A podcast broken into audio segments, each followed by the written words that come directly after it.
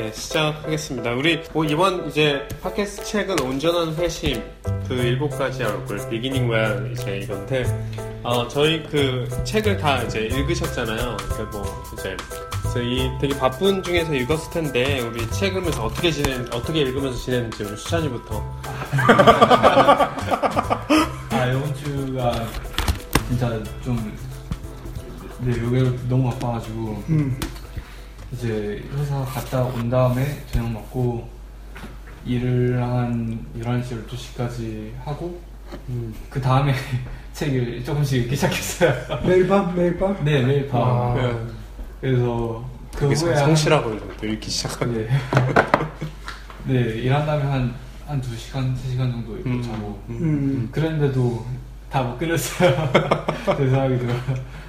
네, 네. 다른 분들은 어땠어요? 저 한 달쯤에 샀거든요. 되게 일찍 봤는데. 그 장인 어머니 오실 때 부탁드리고 샀는데, 그때 조금씩 사실 여러 번 읽으려고 좀 미리 샀는데 잘 그렇게 안 된 것 같아요. 전체적으로 딱 한 번 읽고, 근데 이제 주로 애기들 이제 자고, 그다음에 이제 아내 공부할 때 옆에서 이렇게 읽었는데, 이렇게 솔직히 끊어야 할 게 좋은 책이 아닌 것 같아요. 읽고 나서 보니까 차라리 좀 집중해서 이렇게 하루에 뭐 좀 많이 읽거나 이런 것이 좀 끊어야기에 좋은 책은 그렇게 읽거나 그러니까 그런 것 같아요. 저는 오히려 이 내용이 너무 댄스해가지고 차라리 조금씩 읽었으면 조금씩 거기를 한 챕터 읽고 쉬었다가 한 챕터 읽고 그 다음날 한 챕터 읽고 그런 식으로 했으면 좋았을 것 같아요. 저도 약간 그렇게, 저는 약간 한 2주 동안 그냥 아침에 디보션 하는 시간에 그냥 이걸로 그냥 대체해서 너무 읽을 시간이 없겠다 그래가지고 챕터가 10개잖아요. 그래서 이렇게 좀 읽으려고 그렇게 2주 동안 좀 노력을 했는데, 그래도 마지막에 막 몰아서 막 좀 읽는 부분이 있었어요. 이게 내용이 중간에 좀 많더라고요. 두 번째 뭐 5장에서 8장 그쪽이 좀 길더라고요. 그래가지고 저는 좀 그랬어요. 수호는 어떻게? 저는 몰아서 봤는데, 이번 주 한 주말 거의 목요일 때부터 몰아서 봤는데 좀 바쁘게 읽은 느낌이 좀 있고, 좀 아쉬운 것도 있고, 약간 누가 승훈이 형이 말한 것처럼 오히려 몰아서 봐서 어떤 유익이 있었을 수도 있는데, 책을 좀 천천히 봤었으면 좋았을 것 같다는. 자기가 가자는 길에 대한 동경이 좀. 목사님 혹시 이건 목사님은 예전에 읽으셨던 책이야? 아니야. 이번에 처음 읽으셨어요. 몰아보기와 끊어읽기는 중간쯤 그러면 되는 것 같은데, 사람들 얘기하는 거 보니까. 근데 아까 어제 우리 결혼식에서 또 얘기하고, 아까도 처음에 얘기했지만, 좀 내용, 하여간 전반적으로 책 굉장히 좋은데, 나중에 가서는 좀 이렇게 좀 지치는 느낌이 좀 있었어요. 그렇죠. 예. 저 같은 경우도 저도 이제 그렇죠. 예. 저 마지막 약간 마지막 쪽에 또 약간 좀 그런 부분이 있었죠. 교수님이 쓴 책 같은. 교수님이시잖아요. 실제로. 지금 기대감을 높여야 돼요. 텍스트북으로 쓰기 좋은 포맷이어가지고 막 퀴즈 나올 것 같고 약간. 사실은 막 이렇게 회심에 대해서 막 진짜 어떤 건지서부터 시작해가지고 다 본인의 어떤 주장하기 전에 이런 의견들이 있다는 거 이렇게 열거할 수 있고, 성경이 나오는 것도 다 구석구석 다 찾아보고 조목조목 거의 가르쳐 주시니까, 나중에 또 모태신앙 이렇게 얘기하는 것도 되게 인상적이었어요. 저는 다른 분들도 또 어떻게 좀 이거 책 표지부터 시작해서 책 첫 인상부터 시작해서 봤을 때, 뭐, 영어로 읽으신 분도 있고, 뭐, 한글책으로 읽으신 분도 있는데, 책 표지서부터 그렇고, 또 책 읽고 나서는 또 어땠는지, 그런 소감들이 있으면 좀 같이 이야기하면 좋을 것 같아요. 오늘은 좀, 먼저. 수호는 첫인상이 어땠어요? 책의 첫인상? 근데 오히려 그러니까 책의 주제보다는 책의 표지 이런 게 좀 약간 가벼워 보여서. 이게 영어책은 훨씬 더 약간 좀 의미 있게, 좀 더 새싹 같은 느낌, 큰 남의 꿈과. 이렇게 보면 무슨 막 약간 여행 가이드 책 같은. 진짜 그러네. 아니, 저는 딱 이거 로니 플래닛 같고 약간 그런 느낌 약간 아문에서 왔을 때 딱 여니까 이 책이 있는 거예요. 근데 이 책을 제가 아빠 책상에서 엄청 많이 봤었거든요. 내가 이 책을 읽는구나 생각했어요. 그러니까 이게 기억이 났구나. 근데 왜냐면 왜 기억이 났냐면 워낙 오랫동안 있어가지고 기억이 났어요. 오래 읽으시네. 아, 아버지 책상에? 네, 책상에. 책장이 아니라? 네. 그 학교 교수님이신. 아. 그래가지고, 아. 그러니까 리전 칼리지 얘기하는 읽으면서 그 생각이 좀 나더라고요. 아, 아빠도 이게 그렇게 너무 늙어가지고 읽는데 그렇게 오랜 시간이 걸렸나, 이런 생각이. 아, 네, 이 책, 네, 봤던 기억이 나요. 조금 저는 한글 제목이 조금 영어 제목보다 별로라는 생각이 들었던 것 같아요. 어제도 약간 베스트 그런 얘기를 했었는데 뭔가 약간 모르겠어요. 그러니까 제가 그냥 갖고 있는 느낌이 모르겠어요. 우리나라 성경은 이제 아직도 100년 고어적인 성경을 계속 쓰고 미국은 NIV 많이 쓰니까 약간 현대 영어 같은 걸 써서 그런지 몰라도 약간 교회하면서 쓰는 언어랑 일상에서 쓰는 언어랑 약간은 디스커넥트된 느낌이 많이 갔는데 이 제목도 약간 그런 느낌이 들었어요. Beginning Well이 더 와닿는 느낌? 온전한 회심, 그 일부까지 얼굴하면 조금 이 책을 읽고 나서는 그거를 다 이거를 이게 품는 제목인지 잘 모르겠어요. 뭐라고 하면 좋을까? 제 생각에는 이 Beginning Well이라는 타이틀이 좀 더 하이 레벨에서 봤을 때 좀 더 많은 타이틀인 것 같아요. 왜냐면 전체적인 테마가 이 컨버전이라는 게 시작이라는 거잖아요. 그거 어떻게 잘 시작을 할 수 있는지에 대해서 써져 있는 건데 온전한 회심은 그냥 챕터 이름 중에 하나이기 때문에 그러니까요. 진짜 그러니까 이것만 보면 뭔가 회심에 대한 정답을 얘기할 것 같은 이미지를 준다고 해야 되나? 근데 책은 오히려 그렇다기보다는 조금 더 그 방향하고 다른 방향의 책인 것 같거든요. 제가 얘기할 때는 약간 제목만 보면 더 약간 더 딱딱하고 약간은 그런 느낌인데 오히려 약간 선입견을 갖던 것 같아요. 제가 읽기 전에는 제목만 보고. 그래도 이 책에 대한 기대감을 좀 높여놔야죠. 그러니까 약간 원래 영어는 Beginning Well 하고 Christian Conversion and Authentic Transformation 이렇게 해야 되죠. Conversion만 따온 거죠. 그러니까 약간 회심이라는 거, 회심이라는 게 Conversion이잖아요, 맞죠? 그렇죠? 근데 이제 네. 저도 이제 이 책 원서로는 오래전부터 알았는데 그냥 이렇게 저렇게 괜찮은 책이다 라고 이제 들었는데 접해볼 기회가 없었는데 그 몇 사람한테도 얘기했지만은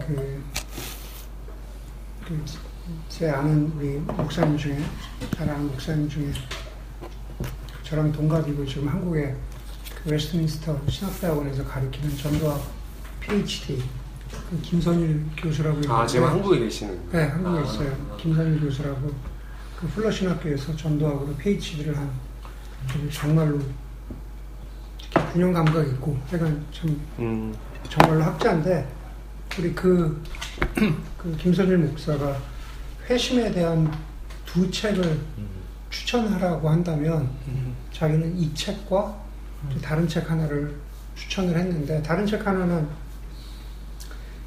아마 본인의 지도교수가 알고 있는데 리차드 피스라고 그 유명한 플러 신학교 학자인데 여기 나와요. 네. 여러 번 나왔던 네, 리차드 피스라고 나오죠. 네. 그래서 그 Conversion in the New Testament, Paul and the Twelve 그래가지고 이제 사도 바울과 또 다른 12제자의 어떤 신학 전경에 나온 회심에 관한 책을 회심에 관한 그런 것들을 쭉 풀어나가는 책인데 그 책과 이 책을 아주 대표적인 꼭 읽으면 좋을 두 책으로 꼽는 거여서 그래서 개인적으로 제가 좀 한번 읽어봐야겠다 이제 그러던 참에 우리 저번에 동성애 그 책이 끝나고 나서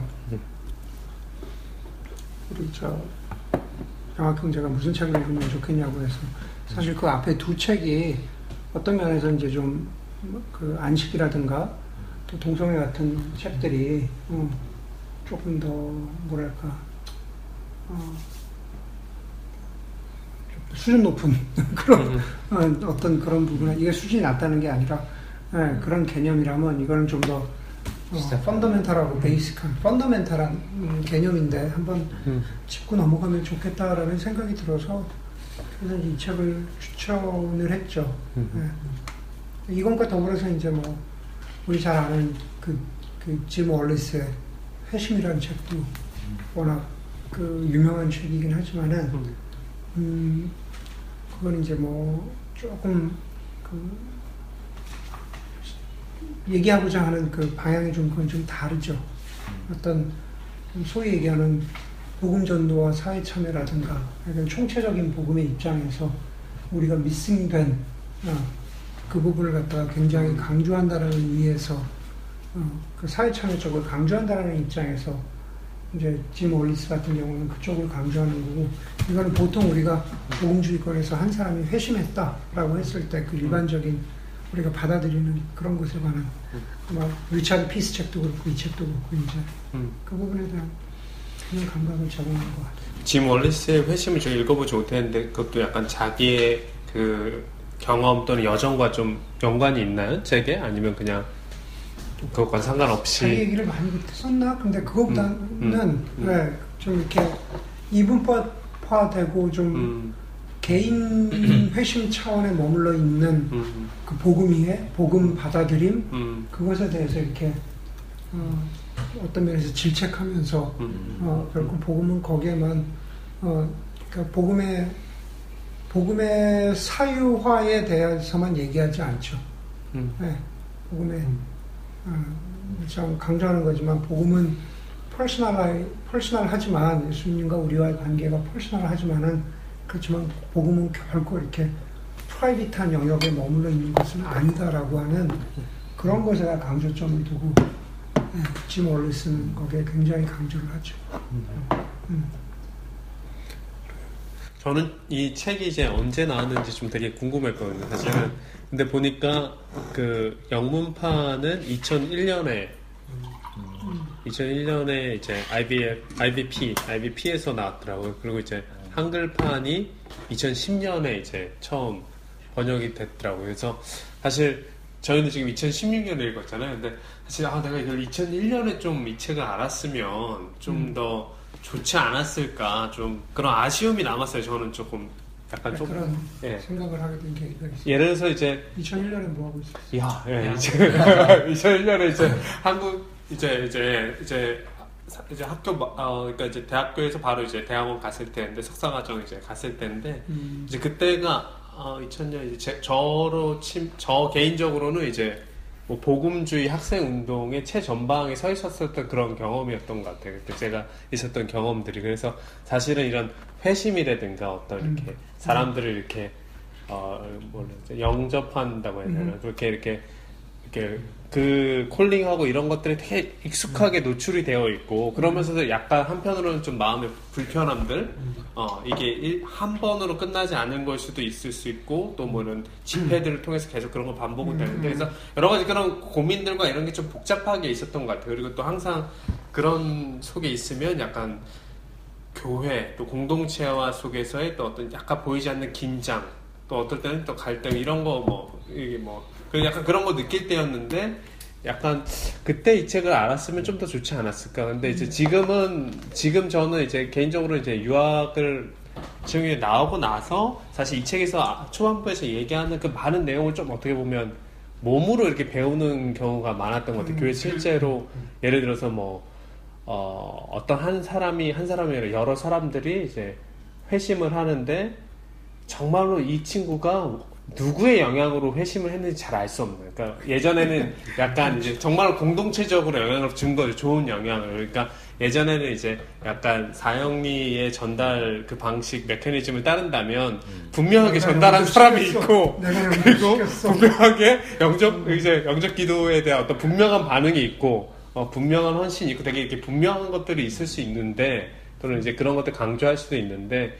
근데 이제 제가 여기 미국에 와서 처음 경험했던 교회 속에서는 정말 교회에 대해서 적대적이거나 신앙생활에서 한 번도 하지 않았던 사람들이 한 70%, 80% 됐는데 그 친구들이 그냥 교회 생활을 통해서 되게 이런 약간 정말 하나님이 더 많이 간섭하시는구나 이런 것들을 볼 수 있는 그런 시간들이 많이 있었던 것 같아요. 그래서 사실은 그런데 아까 처음 얘기를 돌아와서 조금 내가 이걸 좀 먼저 알았으면 좀 그런 갈등들이나 좀 해소가 많이 되지 않았을까. 물론 지금은 이제 그런 경험을 지나고 나서 이 책을 보니까 많이 동의가 되고 많은 부분에 있어서 이렇게 좀 동의가 되는 부분이 더 많은데 좀 그런 아쉬움이 좀 있어요. 조금 더 빨리 만났으면 어땠을까 그런 생각들 좀 개인적으로 좀 들었어요.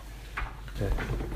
다 비슷할 것 같아요. 네. 저희도 딱 그때 대학교에서 한창 열심히 하던 때였고 친구들을 뭐 수련회 데리고 가서 새신자 수련회라고 그래서 뭐 데려가서 이제 일주일 동안 막 전하고 그래도 영접시키고 이런 것들을 많이 했었는데 그때 뭐 친구들 데리고 갔었는데 뭐 예를 들어 어떤 친구는 와서 뭐 눈물 흘리며 기도하고 영접했다고 했다가 같이 이제 또 끝나고 교회 데리고 다니는데 어느 순간 또 이렇게 나가 떨어지고 이런 거 보면서 실망도 하고 막 왜 그럴까 막 실망도 많이 했었는데 그런 경험들이 생각이 나네요. 맞아요. 몇 명이 영접했고 이런 거를 되게 데일리 업데이트하고 기도하고 이랬었던 것 같아요. 그 당시에는 이걸 되게 매주 하려고 했던 것 같아요. 약간 어떻게 보면 그렇게 약간 여기서 사실 약간 책 내면서도 그런 얘기 나오잖아요. 그런 식의 어떤 강압적이거나 뭔가 피어 프레셔나 어떤 여기 이제 모태 신앙 관점에서 이제 부모의 어떤 기대라거나 이런 경우는 친구의 기대가 될 수도 있고 데려온 친구들이나 그런 거로 어떻게 보면 포스한 것도 없지 않았을까 그런 생각이 들더라고. 그렇게 했던 거지. 이제 책에서 얘기한 것이 그 영어를 이제 알타콜이라고 그러잖아요. 그 앞에서 그 부르심에 내가 그 초청에 내가 응답하는 것. 그렇죠. 예, 그 어떤 큰 걸 떠나서 어떤 집회를 통한 그 알타콜에 내가 응답해서 나가서 무엇인가 그 뚜렷하게 내 기억에 남는 언제 내가 영접했다라고 하는 그 기억이 회심의 디모델인 것처럼 받아들여지는 그런 것들에 대해서 사실은 그 역사가 그렇게 길지 않다. 아, 그런 식의. 여기 이제 그 찰스님이 얘기하면서 그걸 하죠. 이제 대각성 부흥운동 때를 이야기하면서 그래서 역사적으로 보여주죠. 네, 조나단 에드워드와 찰스 핀이 얘기를 하면서 그 미국 쪽은 저희가 잘 모르지만 저희가 한국에서 교회 다닐 때 저도 얘기했지만 그 저희 세대가 딱 그 세대였던 것 같아요. 교회 안에서도 어떤 사형리에 의한 전도라든지 어떤 복음이 딱 들어가면 그걸 영접하면 그 시점이 회심이고 좀 그런 어떤 여기서 말하는 모델이라고 해야 될까요? 그러니까 지금 그저 한 사람이 또 한 사람을 모지하지만 지금 우리가 우스갯소리로 얘기하기를 우리가 약간 비판식으로 얘기하지만 중고등부 때 수양회 갈 때마다 초청하면 나가잖아. 여름 수양회 때도 내가 나갔다가 겨울 수양회 때도 또 초청하면 또 내가 나가가지고 또 무릎 꿇고 또 회개하고 그러니까 도대체 영접을 도대체 몇 번을 하는 거야? 뭐 이러면서 좀 제발 그 구분을 좀 앞에서 그 콜링할 때 중고등부 사역자들한테 그런 얘기를 좀 하죠. 도대체 콜링을 몇 번을 그러니까 도대체 내가 영접을 몇 번 하는 거냐? 콜링에 대한 의미를 잘 설명해줘라라는 그런 어떤 사역적인 그 주문들, 사역적인 가이드라인도 얘기하지만 그냥 우스갯소리처럼 하는 얘기지만 이 책의 어떤 전개에 따르면 이 책의 설명에 따르면 어찌 보면 그런 겨울 수양회, 여름 수양회 그거 하나하나도 어찌 보면 다 의미가 있을 수 있는 거죠. 거지. 물론 그거 자체가 뭐 그때마다 내가 죄인이었다가 무슨 의인되는 이런 영접으로 매번 그렇게 하는 건 아니지만 그게 이제 쌓이고 쌓인다라는 이 어떤 7가지 최소한 이분이 얘기하는 7가지 요소가 서로 이렇게 얽혀 있다. 그게 하나의 온전한 회심을 만들어간다라고 얘기했을 때는 우리의 삶의 이제 여러 경험들이 다 의미가 있을 수 있다라는 그런 생각도 할 수 있지만, 그러니까 뭐 앞에 걸 먼저 생각해야 될 것 같아요. 매번 그게 디폴트 모델은 아니다. 심지어 여기서 좀 되게 약간 좀 참신 같은 새로웠던 게 교회를 떠나는 게 어떤 어른의 신앙으로 가기 위한 어떤 본질적으로 필요한 모태신앙에서 얘기하면서 왜냐면 교회에서 그럴 수도 있다라고 모태신앙으로 교회 잘 다니다가 대학 같은 데 떠나는 게 굉장히 그 문제로 불편한 거죠. 되게 불편한 되게 문제로 생각하고 왜 얘네가 대학만 가면 머리가 굵어져서 뭐 그렇게 봤었는데 그렇게 보는 거가 되게 일반화되어 있는데 교회 안에서 그게 오히려 되게 정상적인 어떤 과정 중에 있다라고 얘기하는 게 되게 참 친했던 것 같아요. 마치 꼭 필수적인 단계인 것처럼 어떻게 어떤 면에서는 그런 과정이. 근데 제가 그 이거를 솔직히 대학 때 봤으면 공감 못했을 수 있을 것 같은데 지금 너무 공감이 되는 것 같아요. 무슨 말을 하고 싶은데 공감이 되는 것 같아요. 그때 봤으면 무슨 말이지? 오히려 그 마치 탕자가 더 좋다고 하는 말 같은 탕자 형보다 그런 느낌? 순종하고 계속 교회에 있었던 사람이 오히려 덜 밸류되는 느낌? 저는 이제 책 여기 읽으면서 앞쪽에서 이제 책에 대해서 여기 이제 그 회심에 대해서 되게 사회적인 접근도 해주고 역사적인 것도 이렇게 쭉 얘기를 해주잖아요. 근데 이제 역사적인 접근과 사회적인 접근이 기본적으로 되게 크게 다르죠. 역사는 그냥 있는 것들을 객관적으로 이야기해주는 것들이고 사회적인 거는 어떻게 보면 비판도 할 수 있고 컨템포러리를 얘기해주는 거죠. 접근 자체가 다른데 예를 들어서 이제 역사적으로 저는 약간 저도 이제 그 회심에 대해서 여러 가지 언클콜이 정말 이제 그럼 넌 할 거냐 안 할 거냐 그런 어떤 간단한 문제부터 시작해. 그럼 넌 앞으로 자영리를 전하는 방식으로 복음을 전할 거냐 아니면 어떤 실제적인 문제 그런 것들에서 좀 약간 답을 얻었던 것들이 뭐 그거에 대해서 좋다 나쁘다라기보다 약간 저는 역사적으로는 아 내가 지금 되게 경험했던 게 약간 그 회심 운동에서 되게 한 줄기 미국에 되게 로컬라이즈 되어 있는 아직은 한 줄기가 우리 안에 우리 여기 전달돼서 여기 되게 큰 방식으로 많이 사용되었다 그런 것을 그 역사적으로 좀 돌이켜 보면서 좀 많이 자유로워졌던 것 같고 약간 사회적으로는 좀 사회적으로 딱 그런 프레셔를 많이 받았던 것 같아요. 아니 부흥되면 학생들이 회심하고 이렇게 나와서 자기에 대해서 죄 고백하게 되면 그게 막 부흥 운동이 일어났고 막 어느 학교에서는 옛날에 그런 일이 있었고 미국의 어느 학교에서 막 있었다는 그런 얘기들을 이렇게 SBM 무브먼트 이렇게 얘기를 많이 들었는데 근데 그것도 사실은 이분이 이제 여기서 뭐 책에서 많이 다르진 않았지만 회심한 사람들이 나타난 사회적인 모습이 있잖아요. 근데 그런 것들에 그런 건 한 부분일 수 있겠다. 근데 그게 이제 뭐 7가지도 다 얘기했지만 그 한 부분이다라는 걸로 이렇게 보면서 조금 저는 예전에 그런 영향들로부터 조금 뭐랄까 자유로워졌다고 해야 되나? 약간 조금 그런 것들에서 더 이상 좀 그랬던 것 같아요. 왜냐면 저는 여기 이제 이쪽에 와서도 이제 가장 제가 이제 큰 교회에 다녔을 때 큰 교회에서 이제 이런 이제 뭐라 친구 초청 이런 거 또는 뭐 전체 교회적으로 전도에 임하면서 이제 사실은 영혼을 이제 뭐라 그러지 영혼을 구원한다 뭐 구한다 이런 표현들 자연스럽게 쓸 수밖에 없고 근데 그런 것들이 들으면서 되게 불편한데 그러니까 그거에 대해서 왜냐면 이제 그게 그 행위 그거 하는 액티비티가 나쁘다는 게 아니라 이제 하면서 동시에 이제 하나님께서 어떻게 정말 누구보다 더 안타깝게 이 사람들에 대해서 어떻게 생각하고 있을지 그걸 다 밸런스 있게 그걸 잘 표현하시는 언어가 잘 없다는 게 되게 많이 불편했던 것 같아요 저는. 그러니까 교회 내에서 그거를 잘 공동체에서 잘 표현하시는 언어 뭐 여기 이분은 회심의 언어라고 얘기했고 뭐 신앙의 언어라고 했는데 조금 이 밸런스를 가져주는 그런 표현들이나 언어들이 좀 없다라는 게 좀 어떻게 누가 그 모임에 있는 사람이 듣는 사람이 뭐 그렇지 그 뭐 친구도 추천하고 이렇게 들을 수도 있고 없는 사람들 때는 좀 또 완전 다르게 받아들일 수 있는데 그걸 잘 이렇게 할 수 있는 언어가 부족하다라는 게 좀 항상 저는 아직도 그런 것 같아요. 만약 하나씩 학교에서 만약 그런 액티비티를 많이 하게 된다면 그런 걸 어떻게 잘 예를 들어서 만약 그런 게 있나 아니면 우리 가운데 그런 얘기를 할 때 정말 이 여기서 정말 7가지를 이렇게 잘 골고루 담아내는 언어들이 풍성이 있나 약간 그런 거는 조금 아직은 조금 약간 질문인 것 같아요 사실은. 네. 그 말 갑자기 생각난 얘기인데 이전에 저희 그 선배단체 할 때 그런 거 굉장히 많이 했거든요. 매 학기마다 그때 그렇게 부르잖아요. 넌 크리스천 친구라고 부르잖아요. 우리는 크리스천이고 넌 크리스천이고 그러니까 그 언어도 넌 크리스천이라고 부르지 말고 프리 크리스천이라고 부르자 그런 얘기를 했었거든요.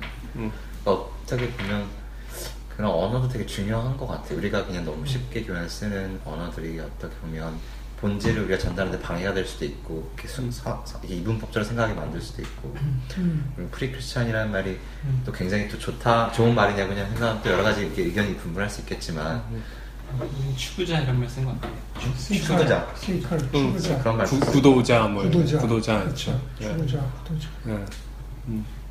이건 딴 얘기인데 언어 얘기를 하니까 그러니까 오늘 필리핀에 화장실에 갔었는데 여기 핸디캡 이제 뭐 장애인 화장실인데 거기 뭐라고 써있냐면은 differently able person 이렇게 돼있거든요. 장애인이 아니라 다르게 able된 사람을 위한 공간에 써있는데 그게 되게 아직까지 기억이 나는. 그러니까 되게 시골의 도서관에 그런 거였는데 그 언어 하나가 되게 다르게 느껴졌어요. 수찬이는 특별히 저요? 뭐 일단 일본에서 되게 아는 게 별로 없구나라는 생각이 많이 들었던 것 같아요. 항상 그 이제 다른 친구들이나 누구한테 얘기하면 자기는 뭐 이때 막 구원받았어 막 그런 얘기를 하는 사람들이 많이 있었던 것 같은데 저는 항상 저는 막 뭐 하는 이벤트가 생각이 나거나 뭐 그런 적은 한 번도 없었거든요. 그래가지고 내가 이게 제대로 하는 건가 생각도 좀 그런 인시큐리티가 좀 있었던 것 같은데 이거 보면서 내가 그렇게 막 이상한 게 아니구나라는 생각이 또 들었고 이게 되게 리바이벌리즘에 대해서 얘기를 많이 하잖아요 여기서. 근데 그거 제가 알고 있는 크리스찬티에는 되게 그쪽이란 것에 대해서도 좀 많이 느꼈던 것 같아요. 되게 리바이벌리즘이다. 네. 내가 알았던 기독교는. 그래가지고 그래가지고 다른 게 있다는 거를 알게 된 것만으로도 그냥 되게 도움이 많이 된 것 같고. 그러니까 앞쪽에서 또 막 이렇게 구원과 회심이 다르다. 그거부터 시작해가지고 이렇게 하는데 조금 구원 하나님이 하시는 일인데 회심은 거기에 대한 인간의 반응이다. 이제 이렇게 얘기를 하죠. 근데 좀 더 들어보고 싶으면 재밌다. 근데 맞아. 뭐냐면은 어떤 리바이벌리즘에 대한 이야기를 많이 들었는지 그냥 그냥 제 생각 그냥 한국 불받아라? 아니 뭐 그런 것보다는 그냥 되게 내가 아는 엄마 아빠 그러시지 않는데? 약간 공동체가 부흥해야 된다. 네, 뭐 공동체에 대한 포커스나 아니면 그게 안 좋다는 건 아닌데 막 전도나 대회 뭐 그런 거나 대회 집회 아니면 아까 목사님 말하신 대로 되게 막 수련회만 가면은 나오라 그러고 예수님을 영접하고 싶으신 사람들이 나오세요. 근데 그거에 대한 그 되게 어떻게 보면은 되게 다이코노미가 좀 그러니까 블랙 앤 화이트로 되게 이렇게 얘기를 하잖아요. 다 나갔는데 나 혼자만 여기 있어. 그러니까 이거를 한 사람은 예수님을 영접하고 안 한 사람은 아닌 건가라는 생각도 들고 내가 옛날에 했는데 또 해야 되나라는 생각도 들고 뭔가 되게 저는 그거에 대한 것에 되게 뭐랄까 되게 항상 좀 이상하다고 생각을 해왔었는데 내가 지금 좀 상태가 안 좋은 건가 그런 생각도 막 하고 좀 그랬었거든요. 왜냐하면 목사님이니까 맞겠지 생각하고 그런 것도 있었던 것 같고 수련회나 아니면은 그냥 한국 크리스천들이 가지고 있는 이제 집회 같은 거 뭐 코스타나 그런 거 가면은 항상 포커스가 다 약간 그쪽에 있었기 때문에 저는 부흥 그 뭐 복음 전파 뭐 그런 것에 이제 포커스가 훨씬 있어서 근데 이게 또 아마 아무래도 크리스천티가 미국에서 저희가 미국의 리바이벌리즘이 아주 되게 강할 때 저희한테 와가지고 또 그런 게 있지 않나 이제 싶은 것 같아요. 그래가지고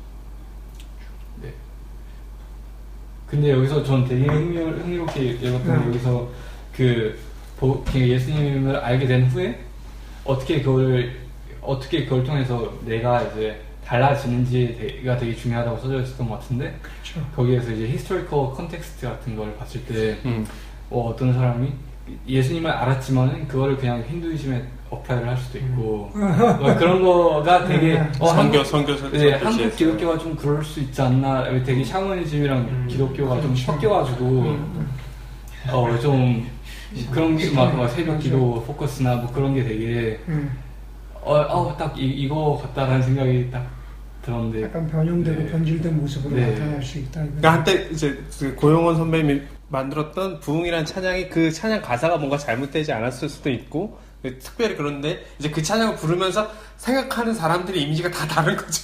부흥이라고 했을 때 느끼는 뭐 다 이제 막 다 눈물을 흘릴 수도 있고 기도하고 반응도 하는데 정말 어떤 사람들은 뭐 숫자에 어떤 사람은 뭐 지적 또 어떤 사람은 또 다 나름대로 뭐 나라에 뭐 정치에 다 이런 그림들이 되게 그리고 또 이거 읽으면서 회의를 좀 많이 했던 거는 저는 항상 그 되게 뭐랄까 감정적인 그런 걸 되게 안 좋아하거든요.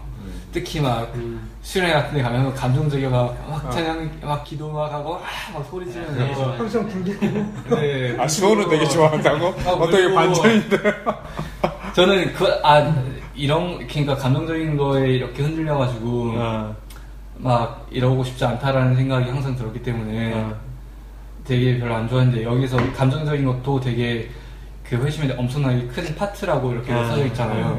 왜냐하면 이게 아무리 머리로 알아도 감정적인 게 이렇게 쫙 있어야지 그게 진짜 마음속 깊이 이렇게 쭉 들어간다는 것을 읽고, 아 내가 좀 더 그래야 되게 감정적이야 되겠다라는 그런 걸 좀 덜 싫어해야 되겠다라는 생각은 들었던 것 같아요. 너무 거기에 이제 색안경 끼고 보고 그냥 아 저건 아니야 이러지 말아야겠다. 네, 왜냐면 근데 이제 주위 친구들이 좀 그런 애들이 좀 많아가지고 막 수련만 갔다 오면 엄청 막 그랬다가 막 엄청 뜨거웠다가 한 일주일 지나면은 너무 뭐 일주일 전에 뭐가 있었는지 모를 정도로.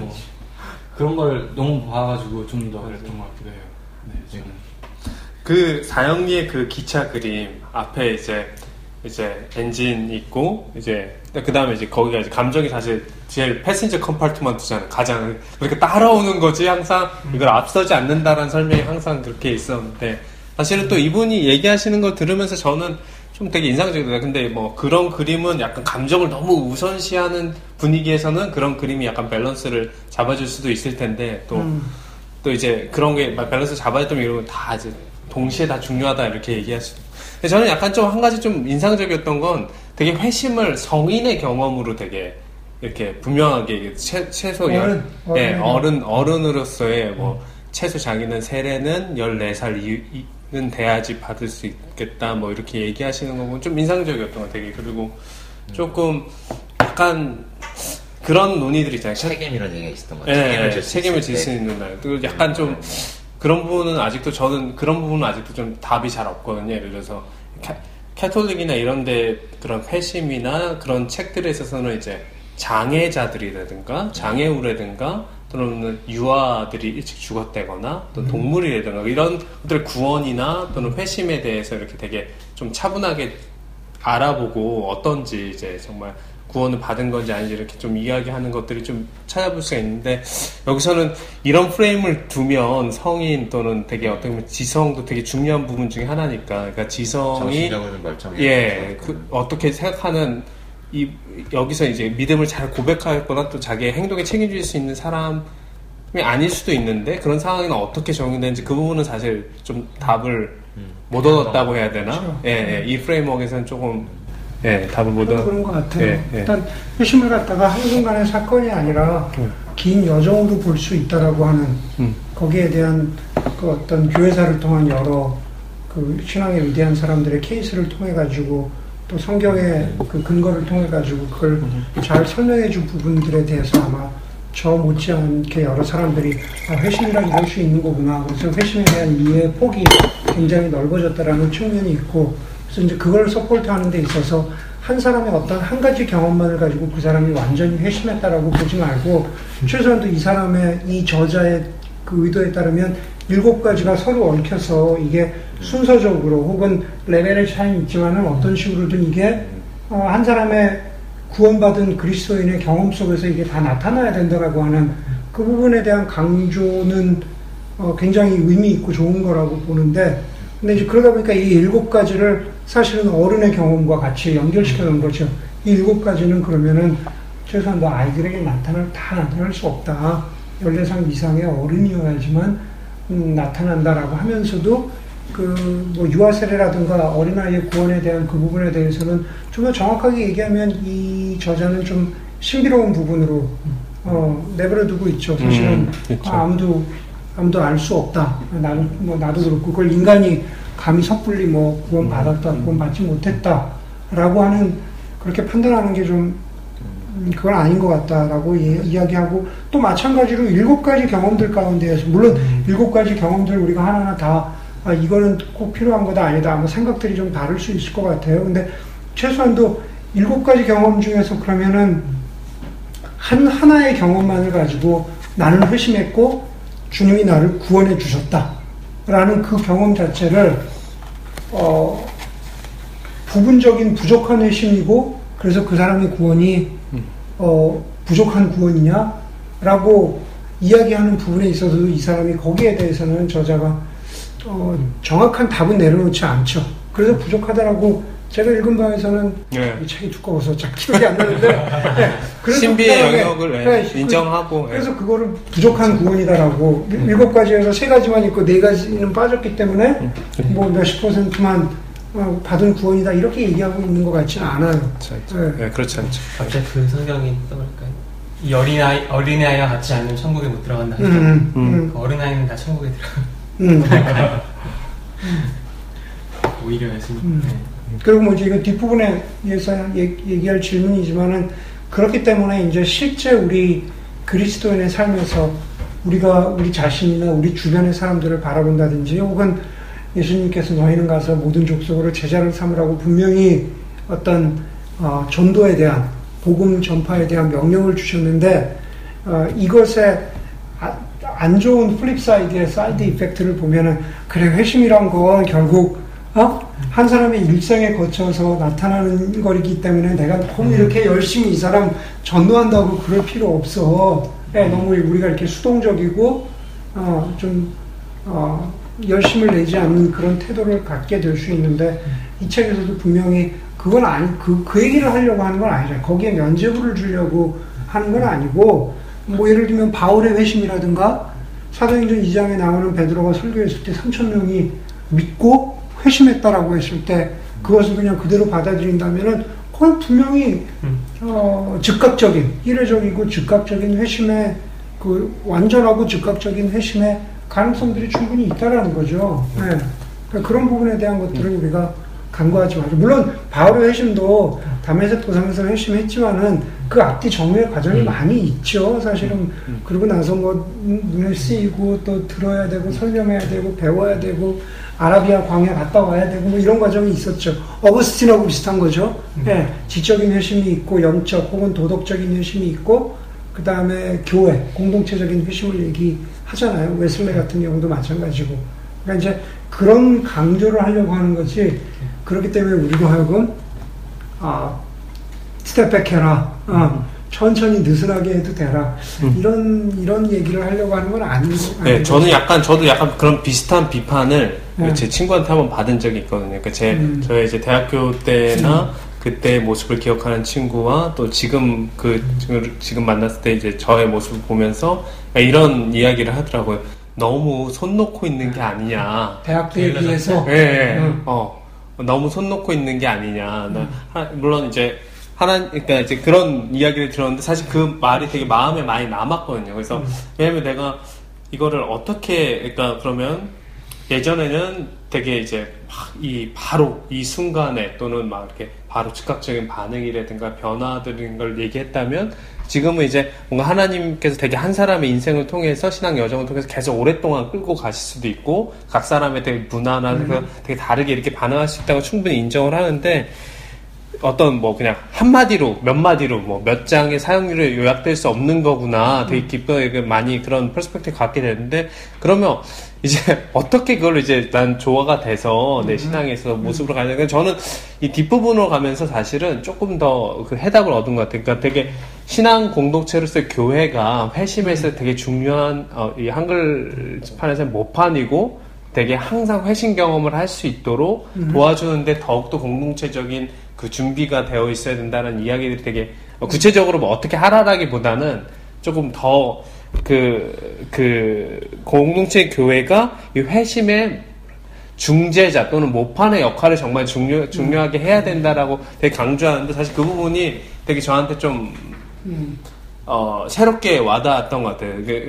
내가 이렇게 교회의 어떤 문화라든가 아까 얘기했던 교회의 어떤 사용하는 언어라든가 이런 것들을 생각하면서 또는 우리가 신앙 또 뭐 이렇게 같이 이제 신앙에 있어서 같이 성숙해가는 그런 과정들이라든가 그런 것들이 서로의 모든 회심을 계속해서 서로 이제 잘 할 수 있도록 도와주는데 되게 많이 노력을 하고 있는지 또는 더 노력하도록 내가 해야 된다 그런 것도 좀 부담감을 더 가졌다고 해야 되나요? 공동체 교회의 역할에 대해서 예전에는 그냥 선교단체라든가 어떤 다른 학생 운동이라든가 이런 모습 쪽에서의 그 회심의 경험들을 많이 기대했다면 이제 진짜 이거는 그럼 우리 교회에 주어진 것 중에 정말 소중한 어떤 전통적인 유산이기도 하고 앞으로 미래지향적으로 책임이기도 하구나, 두 가지가 있다는 거 알았으니까 훨씬 더 무게가, 어깨가 무거워졌다고 해야 되나, 약간 좀 그런, 네, 교회 안에서 더 할 수 있을 수도 있겠고, 또 어떻게 해야 될지를 좀 더 많이 고민해보겠다, 그런 생각도 더 많이 좀 하게 된 것 같아요. 저는 좀, 예.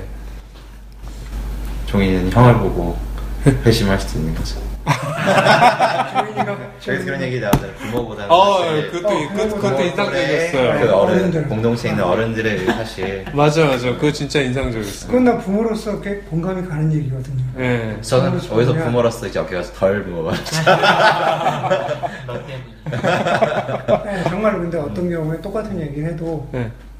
그 주변에 어른들, 형들, 우리 쌤만 봐도 형들 얘기를 들으면서 더 임팩을, 똑같은 얘기인데 기존에 그 얘기 했는데 엄마 아빠 했던 얘기인데 공감이 잘 됐어요.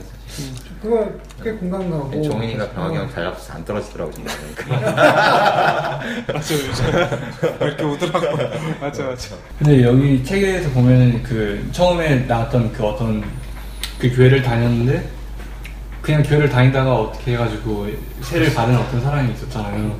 근데 이걸 읽으면서 그런 생각은 좀 들었던 것 같아요.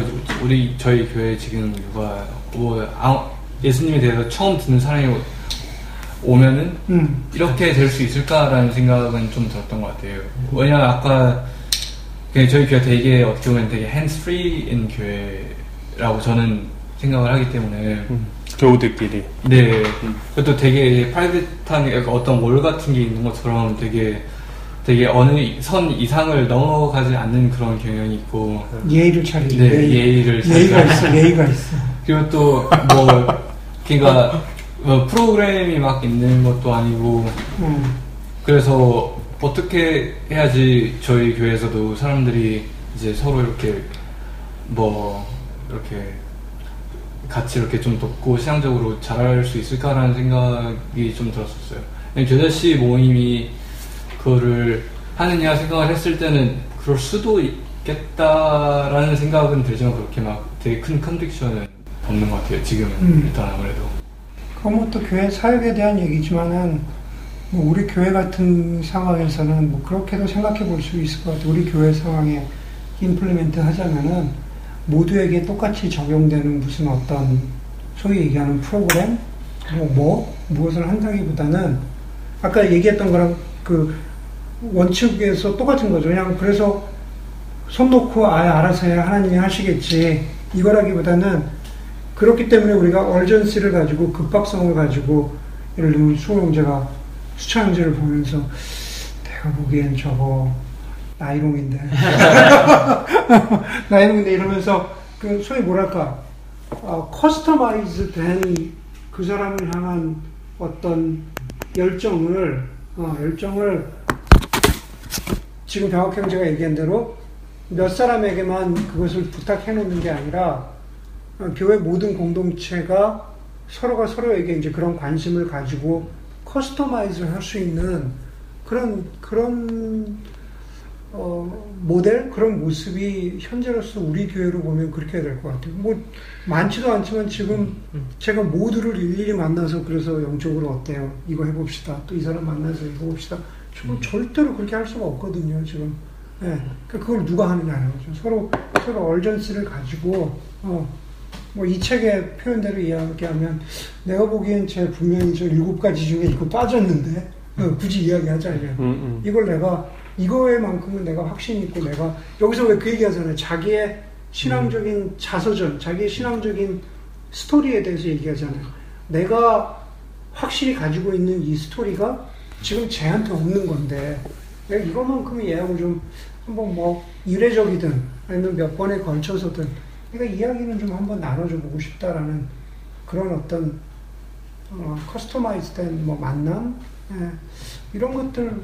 저는 너무 성급하게 적용을 갔는지 모르지만 질문을 해서 하는 거지만 저희 상황에서 그런 거를 좀 저희가 좀 깊이 생각해 봐야 되는 적용점이 아닌가 생각해요. 저희가 거꾸로도 마찬가지지. 수차영제가 보면서 내가 보니까 병학 형제 이거 만나서 그게 되게 그러니까 대학교 다닐 때 교회 갔던 거랑 지금 그건 좀 그리운 것 같아요. 그러니까 신앙에 대해서 이렇게 되게 편하게 얘기를 할 수 있는 그런 사람 아니면 그런 게 그럴 수 있으면 좋을 것 같다는 생각은 들어요. 그런 이제 신앙에 대해서 서로 이렇게 계속 얘기를 하고 어카운터빌리티가 조금 있어야지 그렇게 좀 이렇게 잘할 수 있을 것 같은데. 컨텍스트가 좀 달라져서 그런 것도 있고, 우리 뭐 다 간사하고 뭐 다 캠퍼스 선교단체 다 있어봐서 알지만 사실은 한 캠퍼스에 있고 비슷한 기숙사나 아파트에 산다라고 하는 어세서블한 그게 얼마나 큰 유익인지는 우리가 뭐 너무 이미 경험한 것들이 많으니까.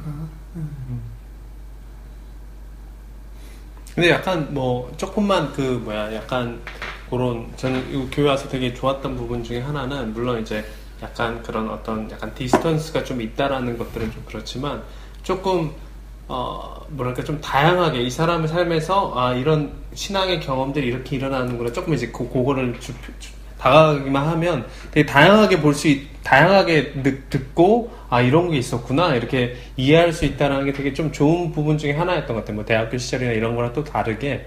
예, 물론 그 거리를 좁히는 노력이 좀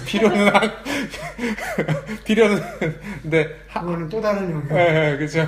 그게 조금만 좁혀지면 내가 생각했던 거 말고, 예를 들어서 제가 뭐 오모 형이 오승형이 갑자기 오승형이 소환돼가지고 그래서 그러면 이제 오승형이 이렇게 보면서 뭐 또 얘기를 하면서 뭐 이렇게 하면서 형은 이런 또 이런 경험들을 여정들을 걸어가는구나 이제 뭐 이렇게 사실 그런 것들이 어떤 부분은 뭐 몰랐던 것들을 이렇게 생각하기도 해주고 또 사실 그런 부분들이 많이 있는 것 같아요.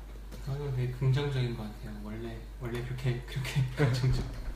긍정적이냐? 감사하고. 약간 그런 게 있어요. 그렇죠.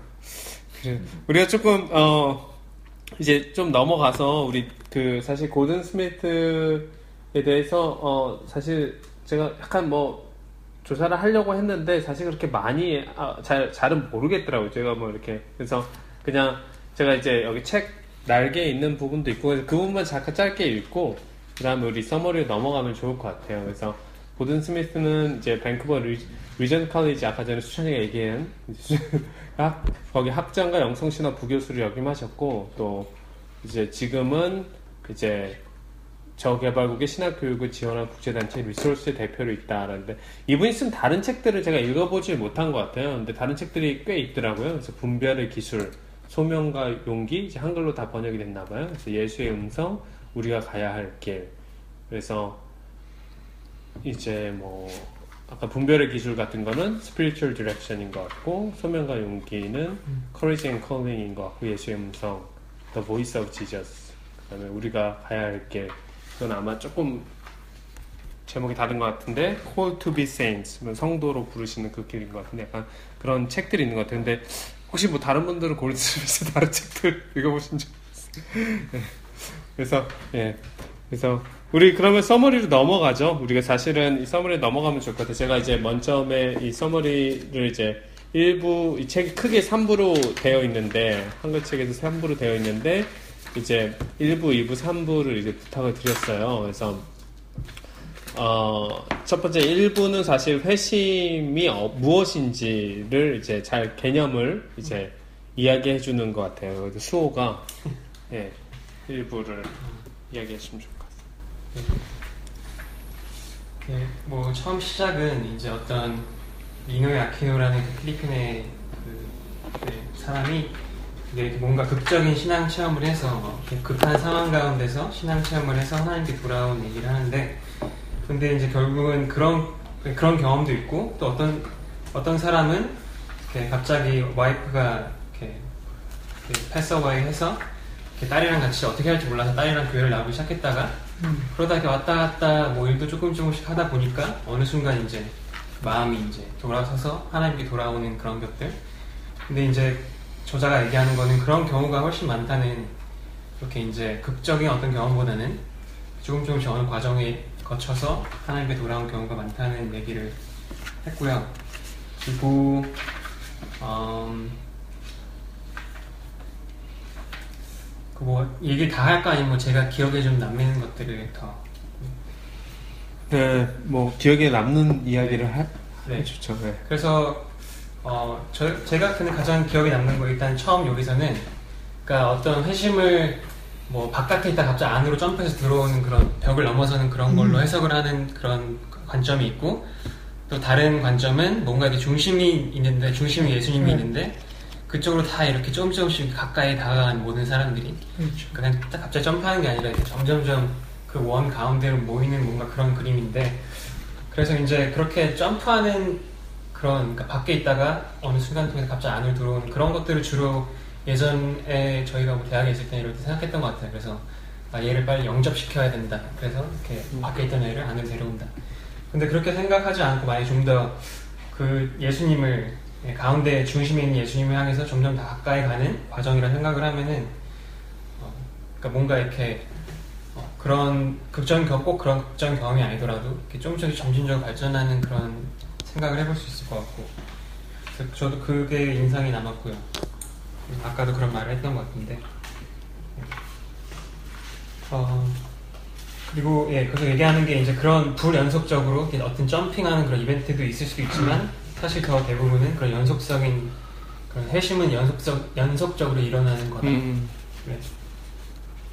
이거가 그 다음에 이제 좀 뭐 이렇게 그런 옛날 성인들의 얘기를 많이 하거든요. 그래서 각 성인들의 회심 과정이 어땠는지 얘기를 많이 하는데. 뭐 일단 제가 유학을 기억에 남는 것은 결국 그 사람들도 정말 이렇게 그런 유명한 성인들도 그런 과정을 많이 거쳤구나. 그러니까 좌절 뭐 웨슬레 같은 경우도 뭐 자기가 패싱을 했다가 또 뭐 미국에 와서 사역을 하다가 되게 좌절하고 뭐 사람 관계에서 또 실망하고 다시 또 힘없이 이렇게 다시 영국 돌아갔다가 뭐 그런.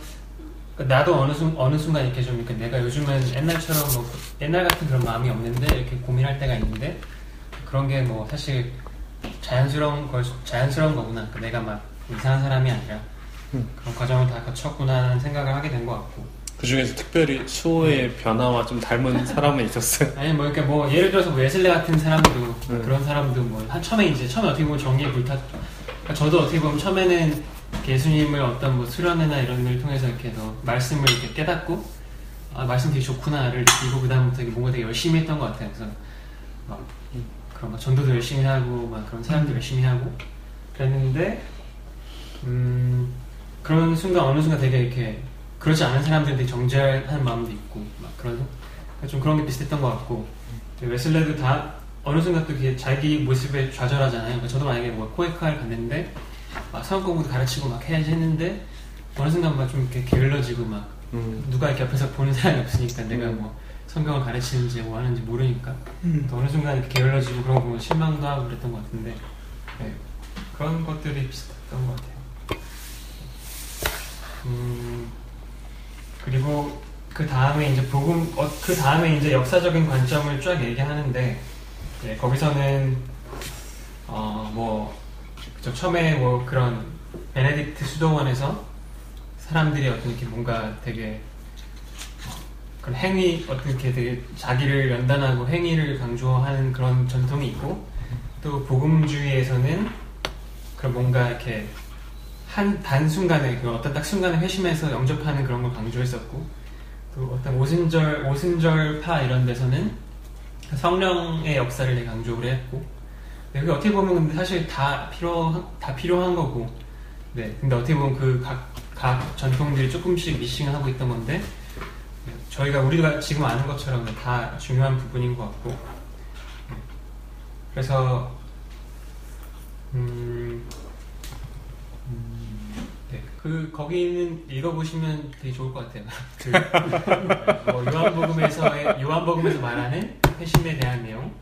사도행전에서 말하는 핵심의 내용 그리고 딱 복음서에서 말하는 핵심의 내용 네. 그렇게 해서 이제 7가지로 표현되고 있잖아요. 그러니까 각 전통이나 각계 뭐 복음서, 사도행전 여러 군데서 말하는 각각의 포인트들을 얘기를 해주시고 다음에 이제 모아서 그래서 7가지 얼굴이 나오는 거 같아요. 5장에서 나오죠 사실. 네 5장에서 나오죠.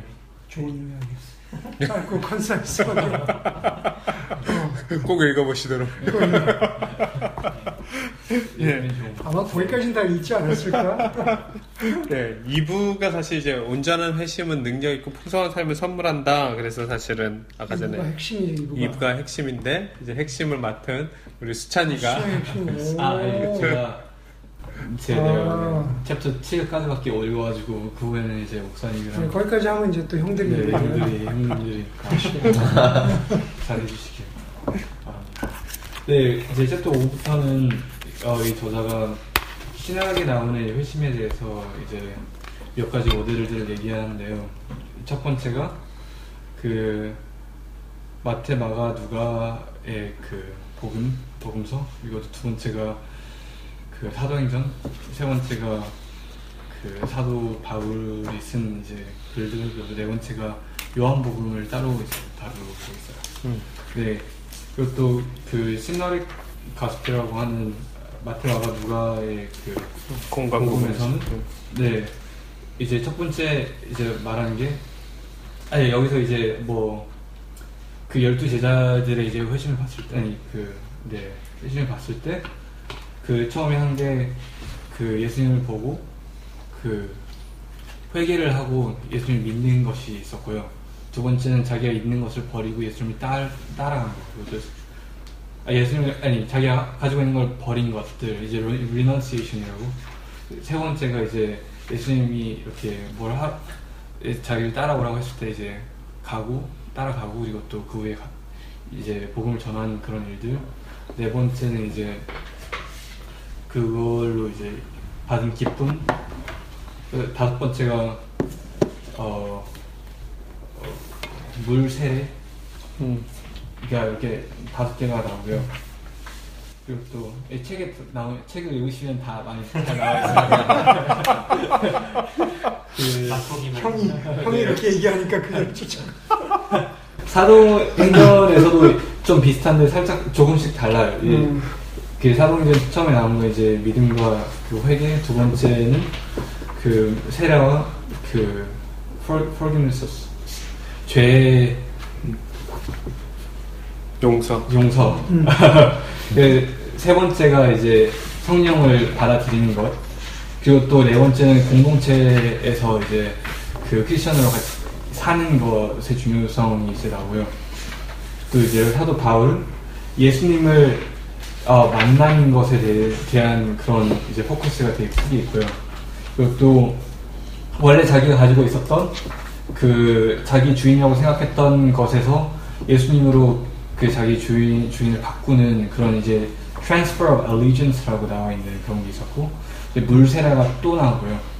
그리고 또 이제 믿음, 그리고 또 다시 한번 그 성령을 이제 영접하는 그런 것이 있었고, 그리고 또 다시 나오는 것이 이제 그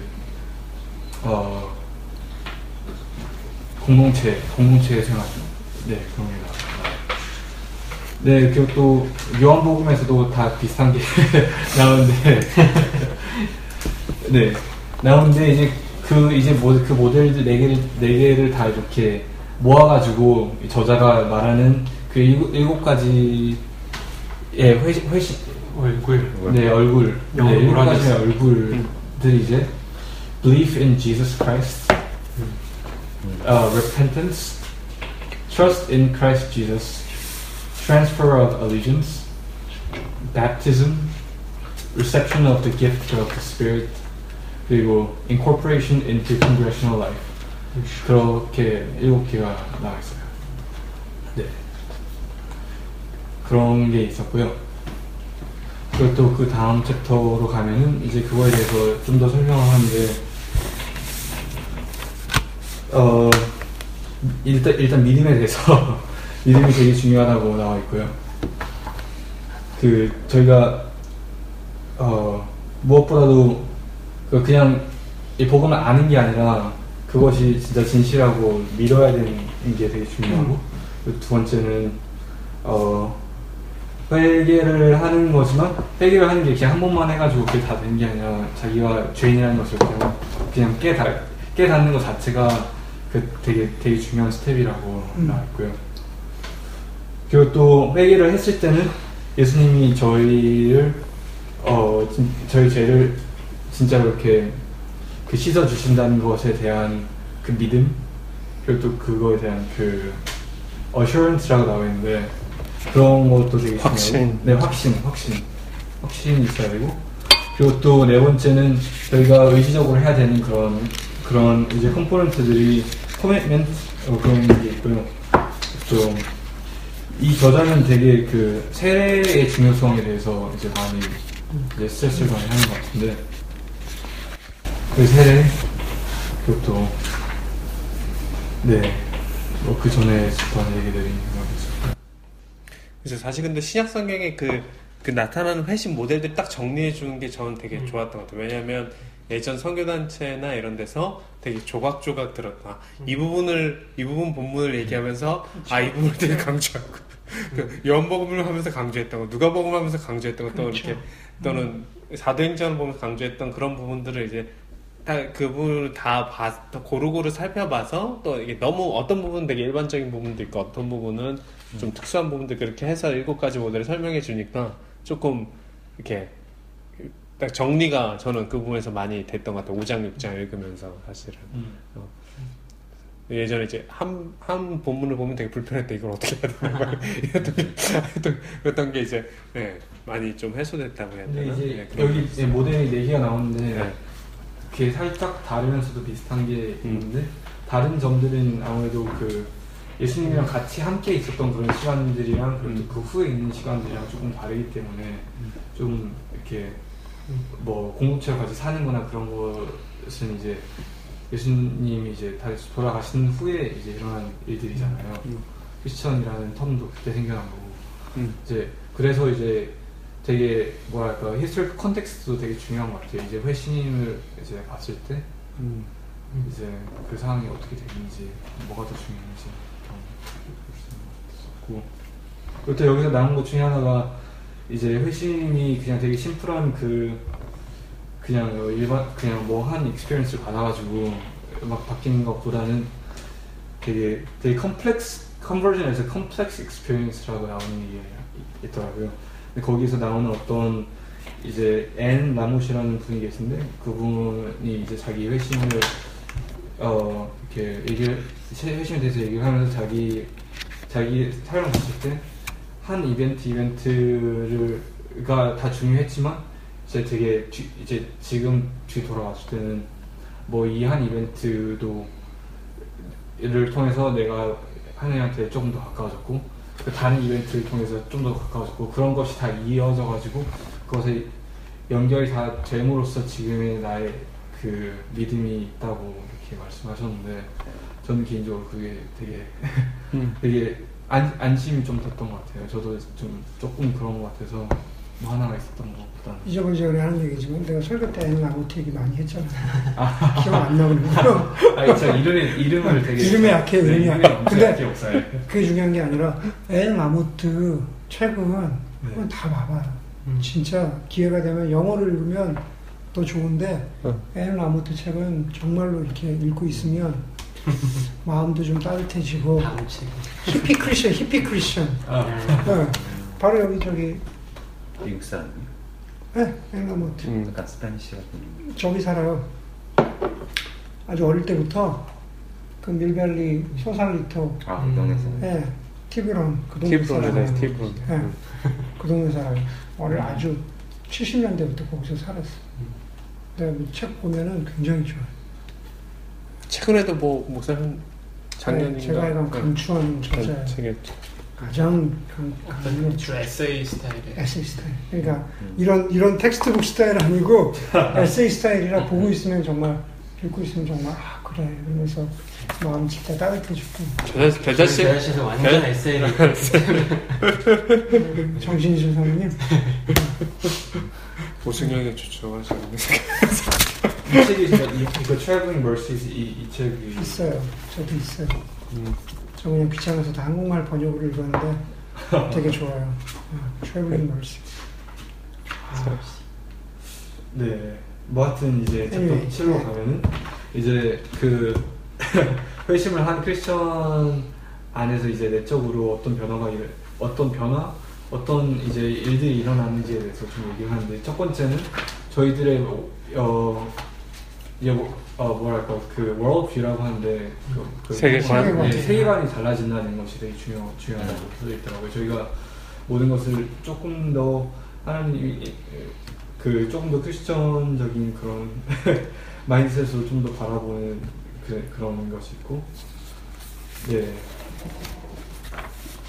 그리고 세간의 변화라는 것, 사실 그 부분이 사실은 이제 어떻게 진짜 실제적으로 일어나는 게 되게 공동체적으로 되게 큰 노력이 필요한 것 같아요. 어떻게 보면 그냥 단순한 대화일 수도 있고, 어떻게 보면 이런 공동체적인 독서일 수도 있고, 그렇지만 그 방법이 좀 다양할 수는 있지만 되게 컨시스턴트하게, 왜냐하면 그 세간 여기서 일어날 수 있는, 여기서 교회에도 크리스찬 또 그 교회에서 얻게 되는 세계관보다 다른 세계관의 영향이 훨씬 더 빠르고 또 너무 하니까, 예. 네, 약간 세계관은 지적인 사유를 좀 해야 되는 것 같아요. 지적인 사유를 전혀 그런 거 없이 바뀌는지 잘 모르겠어요, 저는. 자기가 갖고 있는 세계관의 어떤 이제 정리를 한다거나 누가 그런 어떤 지적인 사유를 하지 않고 세계관이 그러니까 그런 계기가 공동체적으로 있으면 훨씬 좋은 것 같아요. 물론 그렇지 않았을 때 절대 안 된다 이렇게 말할 수는 없는 것 같긴 한데 확실히 저는 그게 도움이 되는 것 같거든요. 근데 이제 여전히 세계관이라는 개념 자체가 서양에서 오기도 했고 그 논 자체가 좀 지적이라는 그런 부분도 있긴 하지만은, 우리가 뭐 이제 그 그런 세계관 책 안 읽고 세계관 운동에 있지 않아도 뭐 예수 잘 믿는 사람 많다, 뭐 이제 이런 얘기를 하잖아요.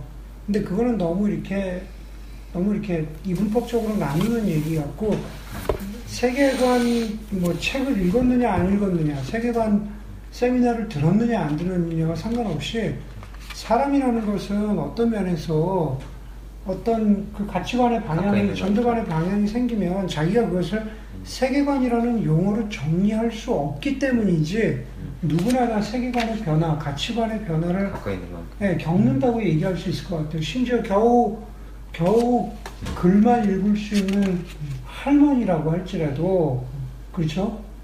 예수를 믿기 전과 예수 믿은 다음에, 아, 예수님이 이렇게 하라고 하셨어, 예수님이 뭐 이렇게, 그전에는 그렇게 살지 않았어.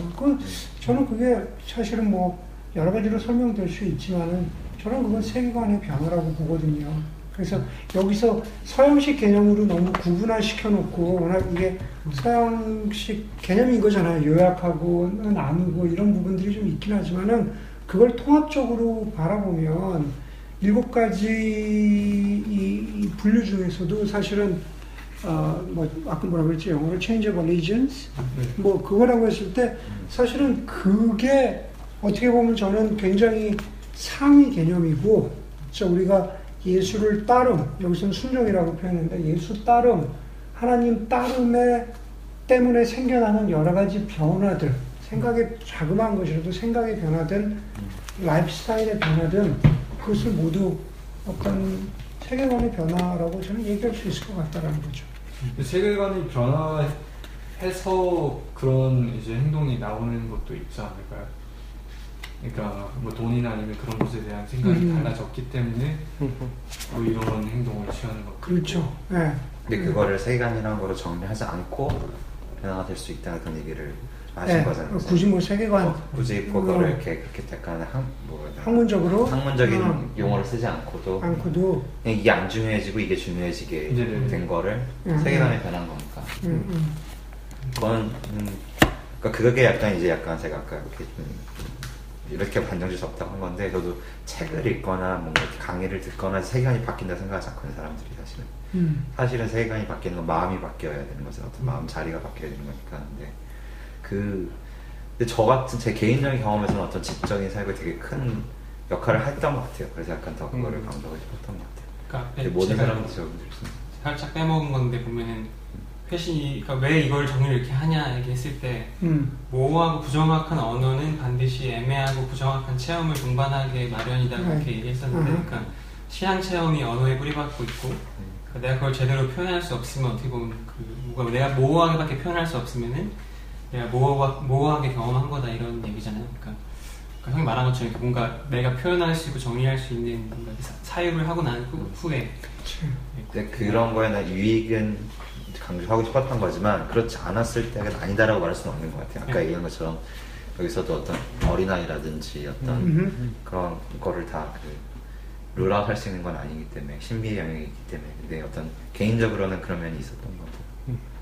저는 특별히 또 신앙 간증이라는 걸 되게 여러 번 이야기하잖아요.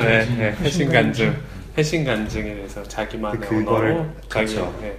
제안하는 방법 자체 어떤 지적인 사회를 해야 되는 거니까 그런 간증을 돌이켜 보고 하려고요.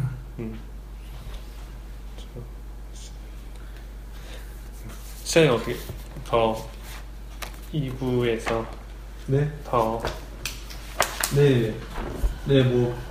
뭐 그런 것도 있고 이제 다른 이제 저기서 일어나는 이제 어떤 액션은 이제 저희가 죄인이라는 것을 알게 되고 또 그것에 대한 이제 그 회개를 하는 것이 이제 저희가 그 회심을 했을 때 일어나는 일이라고 이제 여기 써져 있었어요. 그리고 이것까지 지금 풀어서 얘기하고 있었지. 네, 그리고 또 다른 하나는 저희가 그 회개를 했을 때 그 저희 죄가 이제 쉽게 나갔다는 것에 대한 되게 엄청난 기쁨이 있다고 여기 써져 있고요. 그리고 또 다른 하나는 저희가 그 기쁨이 되게 여기서 이제 또 강조하는 게 그 기쁨이 되게 중요한 파트라고 이제 나와 있어요. 그 회심에 대한 되게 중요한 파트. 그러니까 그냥 외식적으로 아는 것도 중요하지만 저희가 이런 것을 저희가 그냥 마음속으로 진짜 느끼고 그거에 대한 기쁨이 있어야지 저희의 삶 그리고 또 저희가 그러니까 회심뿐만 아니라 그 후에 일어나는 일들을 봤을 때 그게 이제 되게 중요한 회심의 이제 파트라고 써 있었고 그 이제 마지막으로는 저희가 좀 더 그 예수님을 따라가고 싶어하는 그런 마음 저희가 예수님을 따라가고 예수님이랑 더 이제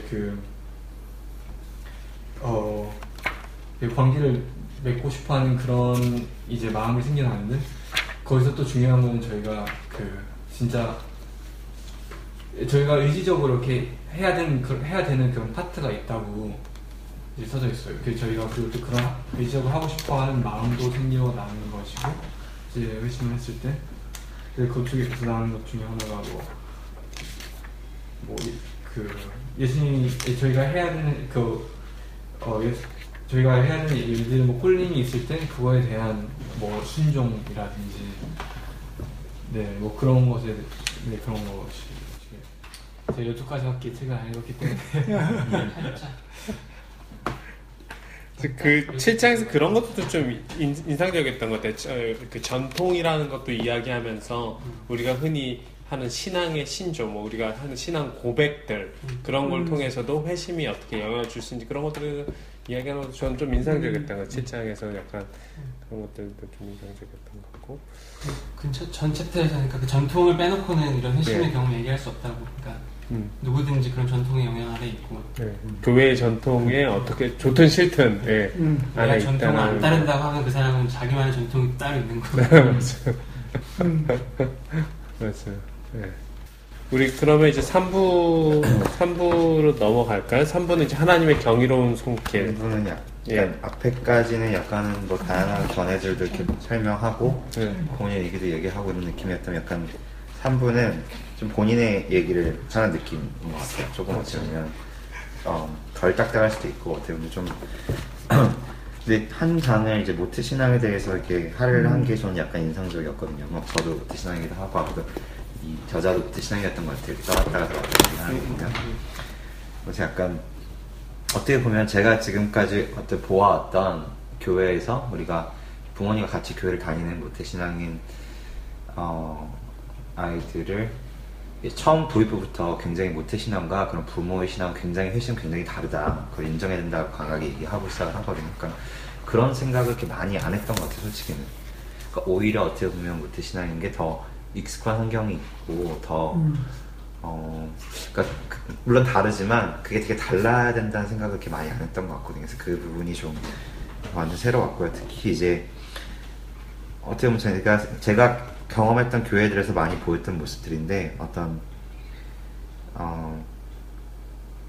또래 집단의 압력이나 부모의 기대나 어떤 목회자의 의도를 갖고 회심에 인도하려고 하는 모습, 특히 한국 같은 경우는 특히나 그 고등부 때는 그런 거 하잖아요. 그 제 용어가 생각이 안 나네. 그 목사님 앞에서 그 입교하고 그렇게 할 때는 어떻게 보면 사실은 그 피어 프레셔 당연히 있을 거란 말이에요. 왜냐면 그 나이 때 다 하니까, 그 친구들이 다 하니까. 그런 모습에서 그런 각자가 정말 충분히 준비되기 전에 그런 걸 받아들이도록 압박을 하면 안 된다. 어떤 완벽한 타이밍이라는 건 있지, 이상적인 때란 것도 없고 빨리 한다고 좋은 것도 아니고, 그런 얘기들이 되게 맞는 얘기인데 되게 좀 와닿았던 것 같아요, 저한테는. 그리고 어떤 부모의 역할에 대해서도, 그런 어떤 부모의 역할도 물론 중요하지만 부모가 뭘 아이들의 신앙을 재단할 수 있는 건 아니고 어떤 거기 갈 수 있는 어떤 인도하는 역할인 거고, 특히 계속 이 장도 그렇고 다음 장도 그렇고 계속 강조하는 것들이 어떤 그 회심에 이르는 모습에 대해서 우리 갖고 있는 어떤 스테레오타입들이 어떻게 보면 우리 아이들에게 안정영향을 끼칠 수 있는 거에 대해서 계속 얘기를 하고, 이 책 전반적으로 사실 그런 걸 깨는 부분이 있는 것 같은데, 하나님께 정말 천천히 일하시고 신비로운 모습 있고 우리가 하나의 모습, 하나의 도식으로 재단할 수 없는 거기 때문에 우리는 그런 걸 갖고 우리 아이들에게 대하는 태도를 되게 자제, 제가 부모의 입장으로서 그렇게 많이 읽었고요. 특히 좀 아까 초반에 잠깐 얘기했지만 교회를 떠나는 것이 아이들이 어떤 어른의 신앙이 시작되는 거에서 여기서는 중대하고 필수적이고 본질적일 수 있다. 마치 굉장히 필요한 스텝인 것처럼 얘기를 하는데, 물론 그 왜 그런지를 그렇게 제가 납득할 만큼 자세히 얘기는 안 했는데, 그냥 제가 가진 어떤 경험적으로 봤을 때는 좀 와닿았던 것 같아요. 그럴 수 있겠다. 이게 뭐라고 표현을 하면 적절할 잘 모르겠는데, 제가 그냥 제 경험을 토대로 얘기했을 때 어떤 썬데이 스쿨을 통해서 받았던 어떤 기독교의 물을 한번 뺄 필요가 있는 것 같아요. 내가 정말 인격적으로 예수님께 나가기 위해서는 그 익숙한 그런 기독교의 물을 한번 뺄 필요가 있기 때문에 이렇게 좀 세게 얘기한 게 아닐까. 그래서 추측적으로 꼭 어떤 반발심을 갖고 나가야 된다 이런 걸 강조하기보다는, 근데 모르겠어요. 저자가 거기까지 의도를 하고 얘기한 건지 모르겠지만, 근데 그런 표현을 쓰죠.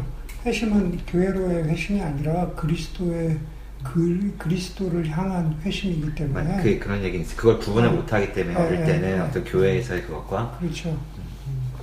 그걸 이제 제 나름대로 어떤 물을 뺀다? 어떻게 보면 우리가 군대 갔다 올 때 뭐 군대 물 빠지고 왜 그런 얘기를 하죠. 어떤 거기에 있을 때는 우리가 거기에 사고 갇혀 있잖아. 어떻게 보면 그 질문하지 않을 수도 있고, 물론 질문할 수도 있겠지만 그 너무 벗어나기 힘든 그게 되게 인상적이었고, 어떻게 보면 아이들이 나중에 교회를 벗어나더라도 그거를 여정에 있는 모습으로 봐주고 기다려주고, 그럴 때 우리의 마음이 다를 것 같아요. 그 아이들이 잠깐 벗어나 있는 것처럼 보이더라도 그 아이들과 인터랙션이 다를 것 같고, 어떤 방향으로 이끌지, 어떻게 우리를 기도할지가 다를 것 같아요. 그리고 특히 그 대부분의 그 교회에서는 사실 그 어린 아이들, 청년, 좀 젊은 목회자분들이 많잖아요. 그 얘기도 하는데, 이제 그분들에게도 전적으로 책임을 이렇게 지우거나 어떤 사실 많은 경우 목회 방향에 있어서 그 회심을 많이 유도하도록, 인도하도록, 그게 그것만이 옳은 것처럼 이렇게 하는데, 그거에 대해서 되게 이 저자의 생각은 그 옳은 것만은 아니고 결국 변화라는 결국 변화라는 건 하나님께서 하시는 거고, 하나님께서 하실 수 있는 하나님께서 할 수 있는 일을 하나님 시간에 하시는 거기 때문에, 특히 우리 자녀에 대한 신앙은 어떤 공동체적으로 책임을 갖고 하는 거죠. 어떤 부모나 단순히 어떤 목회자나 거기에 오히려 아까도 잠깐 얘기했지만 그 공동체 안에 있는 어떤 부모의 또래 어른 역할 같은 게 굉장히 중요한, 실제 사람들의 어떤 신앙 간증을 봤을 때, 핵심 간증 봤을 때는 그 주일학교 선생님이었거나 부모의 또래 그 어른, 나를 이렇게 어릴 때부터 유심히 봐주고 그런 분들이 더 어떻게 보면 중요한 역할을 하는 경우가 많았다. 어떤 공동체적인 어떤 회심에 대한 어떤 책임과 관심과 우리가 어떻게 장을 열어줄지 이런 거에 대해서 질문을 하고 있는 것 같아요. 그리고 어떤 방향을 보여주고 있는 것 같아요. 되게 그 저기 청소년들의 그런 부분들을 되게 민감하게 교회 그 어른들이 반응해야 되는 것들을 좀 얘기해 주는 게 아닌가 그런 생각도 좀 들었어요, 사실은. 그렇죠. 예, 그냥 어떤 담당 교육자라고 해야 되나요? 아니면 뭐 담당 선생님께 무조건 뭐 그것도 중요하지만 조금 어른 더 민감하게 책임감 가지고 좀 예, 그러니까 신선했던 것 같아요. 예. 공동체가 책임을 지는 예, 거다. 예, 예. 예, 그리고 너무 이제 이 책에서 얘기하고자 하는 건 너무 애들이 교회 떠나는 거에 대해서 걱정하지 마라. 뭐 걱정되지만 물론 그걸 어떤 통과 의례처럼 좀 바라봐 줄 수도 있지 않느냐. 저는 아까 저희가 처음 시작하자면 그 처음에 이제 청교도들 얘기를 하는데 그 사람들이 이제 처음에 이 문제를 그 모태신앙 아이들 자기들은 이제 회심을 강조하고 뭔가 회심 강조를 강조했는데 자기 애들은 자기들은 되게 다른 경험을 하는 거잖아요. 그런 가정에서 커서 그때부터 되게 이게 고민이었구나 하는 거를 그래서 말하는데 네, 그러니까 청교도들이 그 문제 되게 맞닥뜨렸다고. 어쩌다 보면 저희 세대가 2세대인 것 같거든요. 저희 부모님은 처음 신앙을 가진 경험 많고 한국에서. 근데 이런 고민을 교회적으로 하지는 않았던 것 같아요. 제가 느끼기에. 다른 모태신앙 분들은 수호도 모태신앙이에요? 이런 혹시 회심에 이런 특별한 경험이 있었어요? 그렇죠. 뭐 그냥 네, 저도 그냥 대학교 때까지는 그냥 그렇게 교회 그러니까 뭐 썬데이 스쿨 그렇게 당연하게 믿고 뭐 그냥 하나님 날 도와주시는 분 이렇게 믿다가 개인적인 그러니까 그런 내 판단을 이렇게 믿게 된 건 그런 대학교 때 이런 경험이죠. 이제 마지막 장은 어떻게 보면 이 책을 어떻게 보면 좀 정리하는 그런 의미가 있는 책인데 그런 장인데 일단 약간 왜 뭐 좀 약간 논문 같은 왜 이 책을 썼냐 이런 얘기도 하고 근데 저 그렇게 되게 한국 되게 아카데미아 느낀 게 그런 거 있잖아요. 되게 논문에서 보는 구조 같은 게 좀 보여서 회심을 이렇게 지금 광범위하게 성찰한 이유는 우리의 회심 경험을 제대로 이해해서 어떤 신앙 간증을 할 수 있게 또한 그거에서 끝나는 게 아니라 다른 사람들이 그리스도를 믿을 수 있게 복음 전도에서 이 두 가지 목적으로 이렇게 썼다고 하시고 또 이 특히나 회심을 이렇게 분석한 의도가 뭐 회심에 대한 우리가 뭐 모든 걸 뭐 지적으로 이해하자 이런 측면이라기보다는 오히려 그 하나님의 은혜에 담긴 신비를 설명하기 위함이었고 그래서 하나님의 자녀들의 삶한테 행하신 하나님 일하심에 대한 경외함과 그런 신비를 더 많이 인정하고 이끌어내기 위해서 했다. 이걸 이렇게 다 설명했기 때문에 클리어하고 아 그렇구나 이런 의도보다는 신비로운 영역이 정말 있다는 걸 계속 다시 얘기를 하고 있는 것 같아요. 하나님 또 제가 약간 인상적이었던 거는, 그리고 되게, 뭐, 이게 사실 많이 이런 모습을 봤던 것 같은데, 복음주의자들은 종종 회심이 되게 극적이고, 순간적이고, 그런 모습이 오히려 하나님의 은혜에 대한 강력한 표시로 보는 경향이 있는데, 정말 신비롭게 하나님 일하시는 방식은 굉장히 천천히 일하시고, 사회적인 문화적인 환경을 통해서 일하신다. 나중에 어떤 신비적인 걸 통해서 일하시는 게 우리 주변에 있는 우리의 일상이라든지, 우리가 익숙한 것들을 통해서 일하신다. 그게 더 정말, 신비로운 면이다. 이런 얘기를 하고 있습니다. 그냥 이 마지막 문장이 어떻게 보면 약간 이걸 정리한 것 같아서 제가 그냥 발췌를 해왔는데, 그냥 읽으면, 하나님의 은혜는 획득하거나 조정할 수 없다. 모든 회심 간증은 우리를 찾고 찾으시며 그분의 자비하심으로 그분의 교제 가운데 우리를 초대하고 인도하신 하나님의 경이로운 손길을 집중적으로 조명한다. 우리는 인생을 되돌아볼 때마다 하나님께서 은혜 가운데 일하셨던 흔적을 곳곳에서 찾을 수 있다. 그러니까 딱 키워드는 어떤 우리의 인생의 여정에서 하나님의 은혜. 그러니까 좀 키워드인 것 같아요. 우리가 어떤 여러 가지 모습, 어떤 게 드러나는 이런 여러 가지 있겠지만, 그런 책을 읽으면서 느꼈던 건 어떠한 모습이어야 된다고 어떤 도식을 저는 그러니까 저뿐만 아니라 대부분의 사람들이 그럴 것 같긴 한데, 우리가 어떤 틀을 갖고 보는 한은 우리가 익숙하거나 혹은 익숙하지 않더라도 그 틀에 맞춰서 그거를 재단하고 딱 개념으로 갖고 있잖아요. 그런 거에 대한 위험성을 좀 더 이렇게 강조하고 싶었던 것 같아요. 마무리하면서. 물론 그런 과정을 우리한테 유익을 주는 면이 있지만, 정말 어떤 신비로운 영역, 하나님께 천천히 일하시고, 하나님의 은혜를 구하는 영역을 다시 부각하면서, 그렇게 마무리하는 것 같습니다. 예, 감사합니다. 우리 마지막으로 마치면서, 이 책이 자기한테 어땠는지, 한 문장 또는 짧게, 그냥, 예, 이렇게 돌아가면서 이야기하고, 마치면 좋을 것 같아요.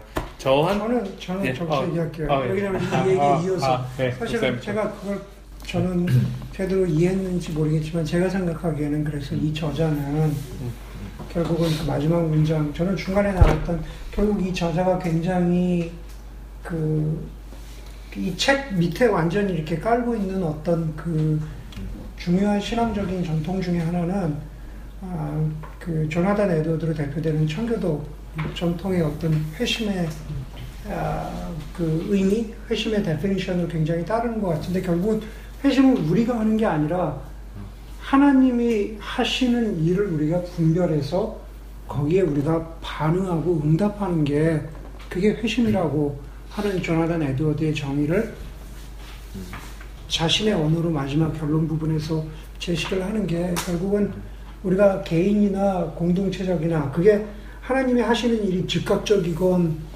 장기적이건 뭐 어떤 한 모양이건 여러 모양이건 간에 어떤 형태로든 일하시는 하나님의 그 일하심에 대한 우리의 민감한 분별력, 그리고 거기에 대한 반응을 잘 설명해냈다라는 게 가장 인상적인 부분이었어요. 네, 수호는 어땠습니까? 네. 수호에게 온전한 회심이라. 회심은 과정이고. 네, 정말 저 가운데로 그 중심을 향해서 계속 가는 여정이라는, 그게 가장 기억에 남는 것 같아요. 수찬이, 저는 사실 회심이라는 것에 대해서 많이 생각을 해본 적은 없었던 것 같은데, 그래서 회심이라고 하면은 그냥 주위에서 얘기를 하는 그냥 뭐 영접기도 해야 돼, 뭐 삶은 그런 것으로 그냥 생각을 해왔었는데, 그것보다 이제 회심이 좀 더 깊고 더 다른 좀 더 큰 거라는 것에 대해서 이제 깨달음을 얻은 게 이제 제일 컸던 수학이었던 것 같고요. 그리고 또 네, 좀 더 그런 것에 대해서 좀 더 잘 반응해야 되겠다는 생각이 들었습니다. 그 7가지 아직 많이 못 읽어본 부분 한번 읽어보세요. 아, 센초판이요? 네. 그래서 좋은 것 같아요. 그래서 저는 사실 되게 이제 기초를 좀 다질 수 있는 그런 되게 유익한 책이었던 것 같아요. 승훈님. 저도 지금 읽어서 사실 이렇게 막 되게 어떻게 보면 비슷한 생각이라고 해야 되나? 이 책의 저자라는 게 굉장히 막 생각하는 건 다르진 않았는데 10년 전 혹은 그냥 제가 어떤 그 청소년기를 생각하면 되게 행수하고 낯설 수도 있을 것 같거든요. 그래서 특히 이제 제가 뭐 뜻이나 이런 부분도 하긴 했지만 이런 어떤 거를 우리가 진짜 공동체적으로 담아내면 좋겠다는 생각이 많이 들었던 것 같아요. 읽으면서 우리 공동체적으로 어떤, 특히 우리 애기들도 많고, 아직 그 청소년은 없지만 사실 다 애기들이 아직 좀 먼 일일 수도 있겠지만 지금 공동체 생각을 하면 혹은 누가 이렇게 조인할 수도 있으니까 이렇게 더 젊은 친구들이 오낼 수도 있고, 혹은 꼭 젊지 않더라도 그런 뭐라 해야 될까, 그런 장이 필요한 사람들이 있을 수 있으니까, 그걸 우리 공동체가 이걸 잘 담을 수 있는 공동체가 되면 좋겠다는 소망이 좀 생겼던 것 같아요. 그리고 저 다른 하나는 이제 회심을 했다고 제가 갑자기 막 성인이 되는 게 아니라 거기 회심이라는 것이 시작이라고 되게 많이 강조를 하잖아요. 그게 되게 안심이 됐던 것 같아요. 어떻게 보면은 회심을 한 것 같은데 왜 이렇게 나는 이렇게 부족하지라는 생각을 많이 했었는데. 하지만 long way to go. 공동체적인 부분에서 한 가지 목회자로서 이렇게 의미를 두는 것들은, 그러니까 그 유아 세례에 대한 부분, 하늘이나 종이나, 그러니까 이게 공동체적으로 하는 것 중에 하나가 부모의 헌신이 아니라 온 공동체가, 교회가 언약 공동체가 돼서 이 아이를 갖다가 신앙으로 키우겠다라고 하는 그 의식, 리추얼로서의 유아 세례가 사실은 우리가 함께 이렇게 셀레브레이트하고 함께 할 수 있는 그런 부분인 것 같아요. 한번 언젠가 이렇게 하늘도 얘기하려고 했는데, 갔다 와서. 그러니까 부모가 헌신하는 거는 당연한 거고, 공동체적으로 우리가 같이 키우겠다. 이거죠. 저는 교회에서는 다 양복 입고 왔어야 됐어요, 그날은. 그러니까 다 같이 우리 같이 하는 거다. 약간 이런 걸 강조하기 위해서. 모든 교인이? 네, 그 사람들만 입고 온 게 아니라. 우리 교회도 유아 세례를 그런 의미로 한다. 저는 이 책을 읽으면서 회심의 과정에서 물론 이렇게 특별한 그런 얘기 아니라 특별한 이렇게 막 보약이라든가 특별한 특식이 있고 우리한테 항상 회심을 주는 게 아니라 매일같이 먹는 삼시세끼 밥 같은 집밥 같은 예배, 만남, 성도들의 교제, 대화, 일상의 나눔, 언어 그런 것들이 우리가 회식 가운데 여전히 중요한 역할을 하고 있다. 그런 특식뿐만 아니라 그런 것들이 되게 마음의 안정을 많이 줬고, 그러면서도 특별히 그런 되게 그냥 매일 같은 그런 일상의 밥들을 하는 우리 공동체의 모습들에 더욱 좀 애를 쓸 필요가 있겠다. 왜냐면 그것이 너무 중요하니까 그냥 이렇게 지나가는 그냥 의미 없고 그냥 똑같은 것 같고 그런 게 아니라 그걸 통해서 성령님께서도 역사하시고 전통을 통해서도 말씀하시고 또 각 사람들의 회심의 반응 또는 회심 이후에 성숙의 반응, 과정들을 계속해서 자각해 가시니까 되게 더 좀 마음을 기울여야겠다 그런 생각들이 좀 다시 든 것 같아요. 그리고 개인적으로는 또 승훈이가 얘기했던 약간 공동 양육의 책임이 정말 있구나. 사실 이제 청년일 때나 싱글일 때 잘 크게 생각해보지 못했던 부분들에 대해서도 조금 교회에 아이들을 대할 때도 이게 내가 하예리를 대할 때도 이게 그런 책임이 있구나라는 게 이 책을 읽기 전에 그렇게까지 깊이 생각하지 못했는데 좀 크게 다가오는 것 같아요. 예, 이렇게 수고하셨습니다.